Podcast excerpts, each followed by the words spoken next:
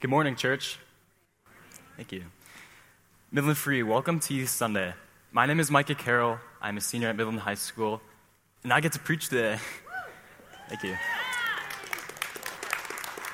Youth Sunday is something I look forward to every single year, and I feel very honored to have the opportunity to share with you what God has been putting on my heart over this past year. A lot of work goes into this production, so before we get started, can we give a round of applause to all the students and adults who make this service happen year after year?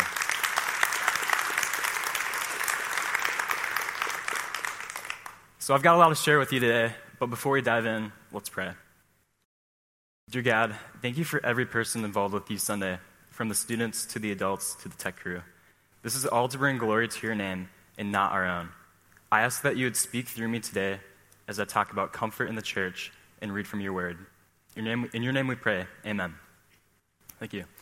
So before worship, Hunter read a passage from Mark 1 where Jesus calls his disciples to give up their livelihood and follow him.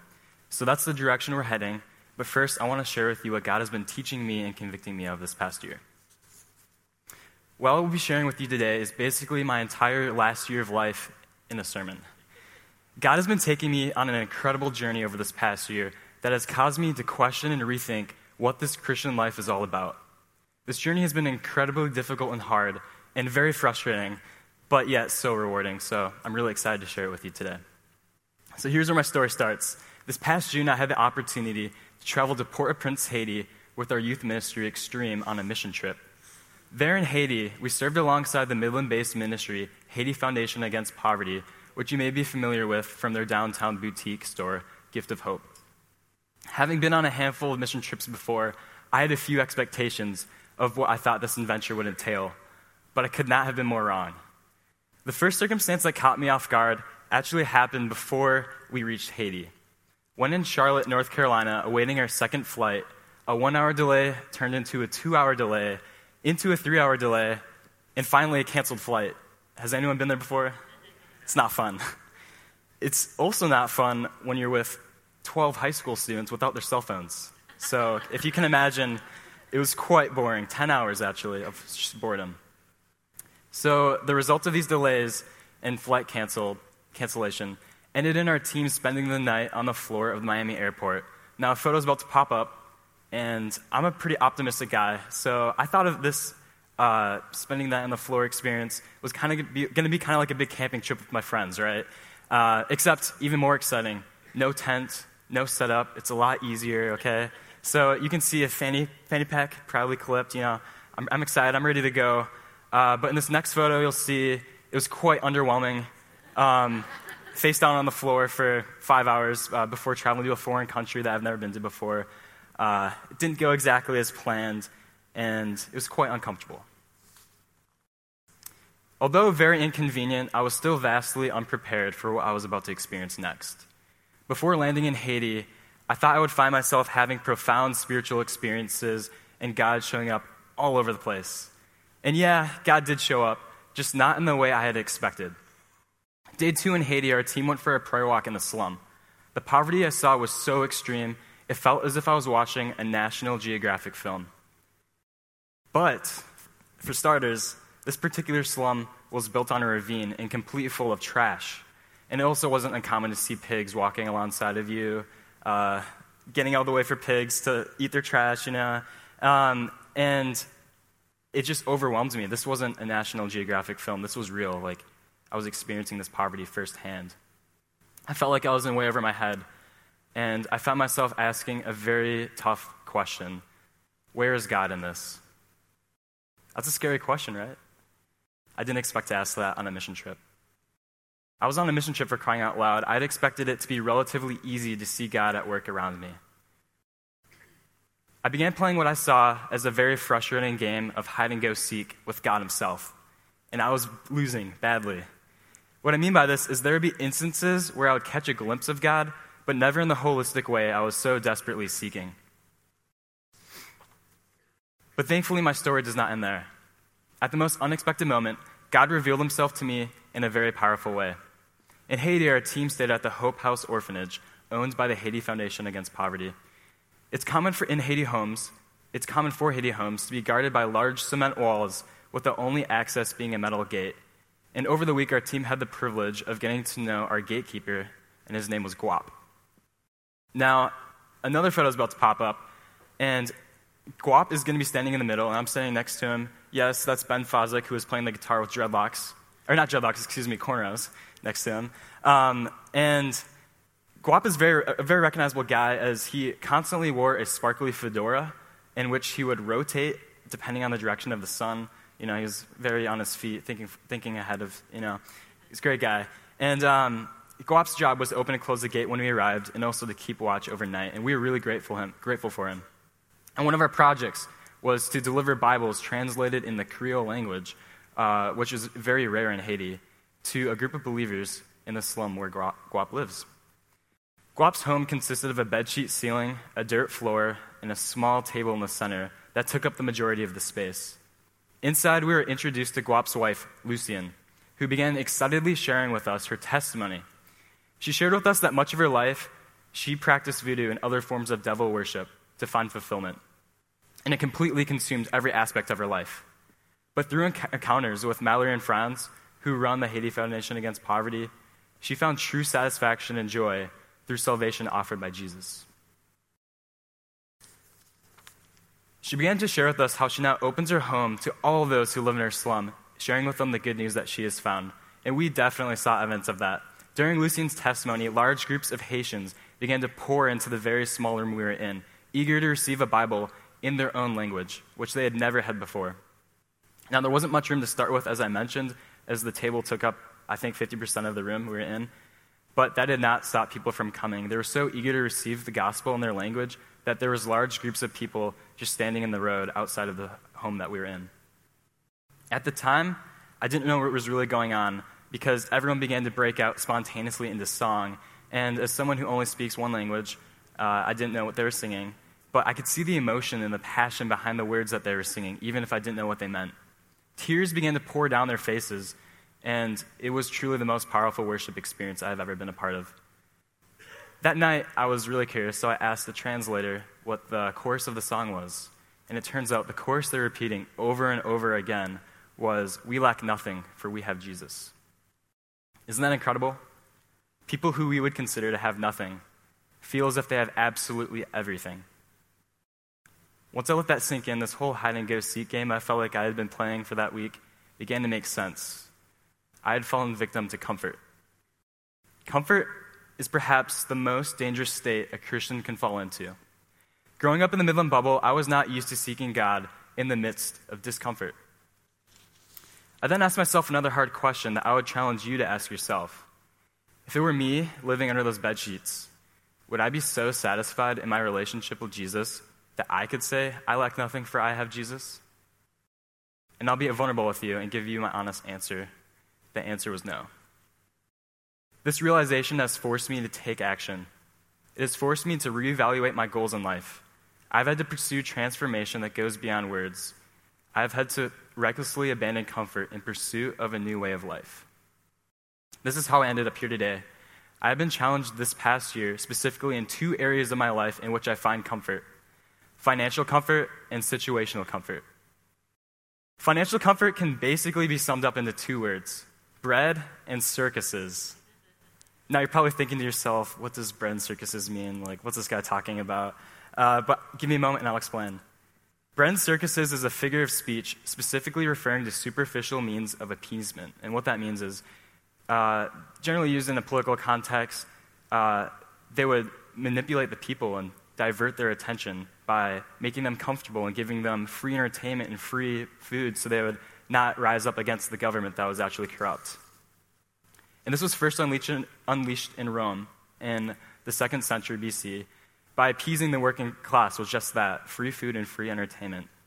Why would you overthrow the government when you're so comfortable and they're feeding you? A very interesting quote that really kind of sums up what I'm trying to say here is by a man named Marco Tullio, which I checked. Uh, I checked the Italian dialect. Yeah, it's great. Um, and he was a politician and lawyer at the time. And he said, the evil is not in the bread or circuses per se, but in the willingness of the people to sell their rights as free men for full bellies and for the excitement of the games, which would serve to them to distract the other human hungers, which bread and circuses could never appease. It's not that the literal bread and circuses was evil, but instead that the people allowed it to serve as a massive distraction to the things that really do matter in life. Isn't that just what the devil wants?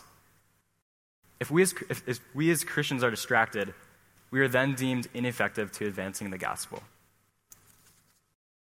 Much of the, what the American dream entails and what the status quo entails closely simulates the effect that bread and circuses had on those people.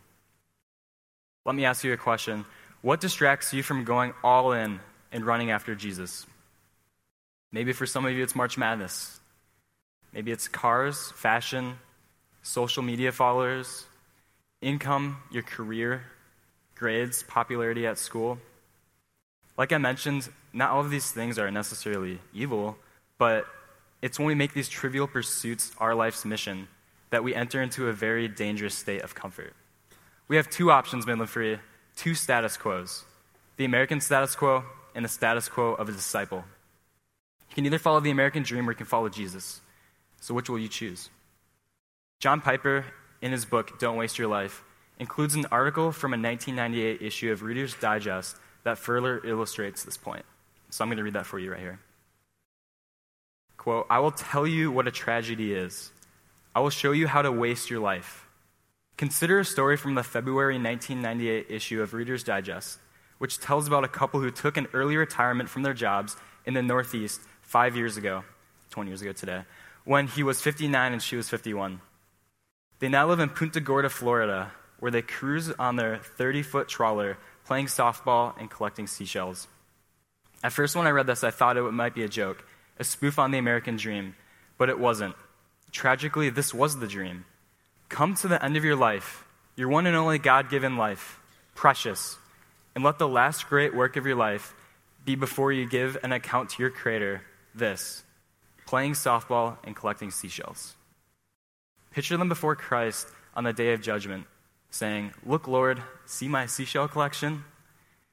That is a tragedy. People today are spending billions of dollars to persuade you to embrace that tragic dream. Over against that, I put in my protest don't buy it, don't waste your life. End quote. Midland Free, be careful. We have been created for so, so much more. What's one passion in your life that makes everything else look like rubbish in comparison? My, pr- my prayer for you and myself is that God would wreck our desire for the American dream and instead awaken in us an unquenchable thirst for deeper and more intimate relationship with Jesus. While meeting with Pastor Jeff, Pastor Jeremy, and Pastor Chuck in preparation for today's service, I heard one word repeated over and over again exposition. Well, I finally arrived to that part of my sermon where you pull out your Bibles, or if you're lazy like me and you sit back and wait for the words to pop up on the screen. That's fine too. Today we'll be reading from two passages, the first being John 1 35 through 42.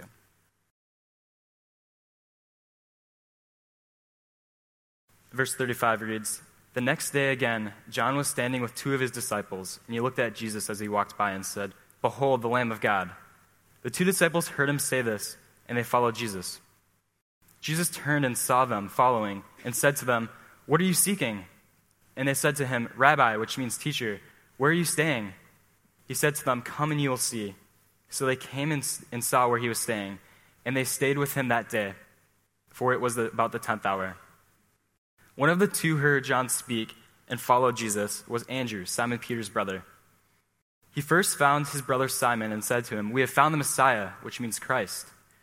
He brought him to Jesus. Jesus looked at him and said, You are Simon, the son of John. You shall be called Cephas which means Peter.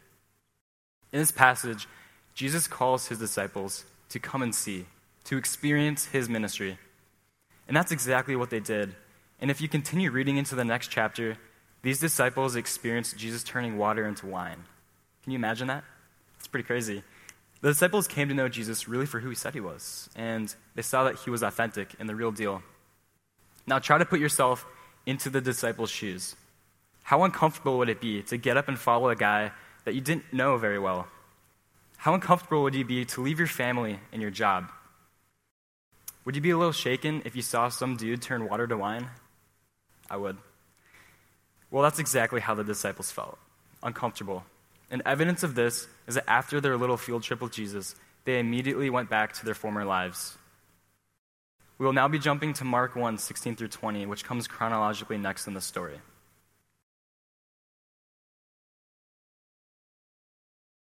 So, Mark 1 16 through 20 reads Passing alongside the Sea of Galilee, he saw Simon and Andrew and, and the brother of Simon casting a net into the sea, for they were fishermen. And Jesus said to them, Follow me, and I will make you become fishers of men. And immediately they left their nets and followed him. And going a little farther, he saw James, the son of Zebedee, and John, his brother, who were in the boat mending their nets. And immediately he called to them, and they said to their father Zebedee in the boat with the hired servants and followed him. As you can see, the disciples who returned back to their comfortable lives were now faced with an abrupt decision. Would they make Jesus following would they make following Jesus a priority over everything else in their life, even their own livelihood? A very important word in this passage is immediately. Immediately they left their nets and followed Jesus. Following Jesus was worth it. They went from casting their nets at schools of fish to Jesus' school on how to catch people for the kingdom. What I want you to take away from these passages is that Jesus calls everyday people, students, doctors, engineers at Dow, teachers, even fishermen, to throw away comfort and make him your number one priority in your life. To follow Jesus, the disciples had to give up a job they loved, a steady income, and probably acceptance from families and friends, as you can assume, leaving everything to follow some guy probably didn't probably wasn't in their agenda. To truly pursue Jesus, the disciples were forced to recklessly abandon comfort, recklessly abandon the status quo in pursuit of a new status quo, the status quo of a disciple. Truly living the status quo of a disciple is something that I struggle with. In order to do so, I must recognize that God's plan over my life is way more important than my own. A status quo of a disciple is counting everything as loss. Everything is rubbish in comparison to Jesus. That's all of your possessions, all of your own self worth, like all, anything, all of your accomplishments, your own agenda. This launches me into the second area of comfort that I have been convicted of situational comfort. So I'm currently a second semester senior at Midland High. Many students here in the front row are going to experience what I'm feeling in a couple of years. And many of your parents are familiar with this word and dread it senioritis. Senioritis is defined as a supposed affliction of students in their final year of high school characterized by a decline in motivation or performance. Senioritis is a great example of situational comfort. To graduate from Midland Public Schools, I'm required to have four math credits, four English credits, three science credits, and two language credits, which I received by the skin of my teeth. And I have them all. The point I'm trying to prove here is I'm graduating. On May 24th, I will be walking across that stage with a diploma in hand. Knowing this as well caused a few of my grades to fall. I know I'm graduating, so it's really easy for me to get comfortable, put up my feet, and throw in the towel. I'm sorry, Mom. As Christians, we find ourselves in a very similar situation. We too are graduating. If we believe we're going to heaven, it's easy to get comfortable here on earth. It's easy to lose the urgency to share the gospel with others, even the people we love. The status quo of a disciple requires one to count everything else as rubbish in, in comparison to Jesus. That's hard. In the passages we just read, we can clearly see the reluctancy for the disciples, the, the reluctancy um, and the disciples' urge to for them to return to familiarity after Jesus' ministry, experiencing Jesus' ministry. But when it came down to their decision, with no hesitation, they dropped everything immediately. It was worth it. So, what does this mean for us? To wrap this up, I want to ask a few questions to help you zero in on what might be distracting you, what might be diverting your attention from what really matters in life. I'm going to ask a series of questions, and I'm not expecting you to answer out loud, but seriously give these some thought. You might be a comfortable Christian if, dot, dot, dot. That's how this is going to work, okay? You feel no urgency to share the gospel with your unsaved friends. You might be a comfortable Christian if studying the Bible only affirms your beliefs, but never causes you to ask questions. You might be a little comfortable if you find satisfaction solely in your salary. You might be a little bit comfortable if spending more time talk, if you spend more time talking about your politics than your faith. You might be a comfortable Christian if you only surround yourself with people who affirm your beliefs. Those are a few questions that I've been asking myself. Midland Free, what, are, what bread and circuses are present in your life, distracting you from what really matters? What's God calling you to give up? Like I explained earlier, I'm on this journey with you. What God is calling me to give up is my own agenda. Going to college, I'm going to be presented with many opportunities of how I want to spend my time. Between school, work, and play, God's calling me to be salt and life, salt and light on my college campus this next semester. I have to be prepared to say no to activities that I enjoy as it may conflict conflict with campus ministry and personal devotion time, etc. My prayer is that God would take our longing and desire for comfort and shift our focus on those things to himself. That he would wreck our desire for the status quo and then again create in us an unquenchable thirst for more and more of just himself. So that we can truly say, I lack nothing, for I have Jesus. Let's pray. Dear God, we are far from perfect.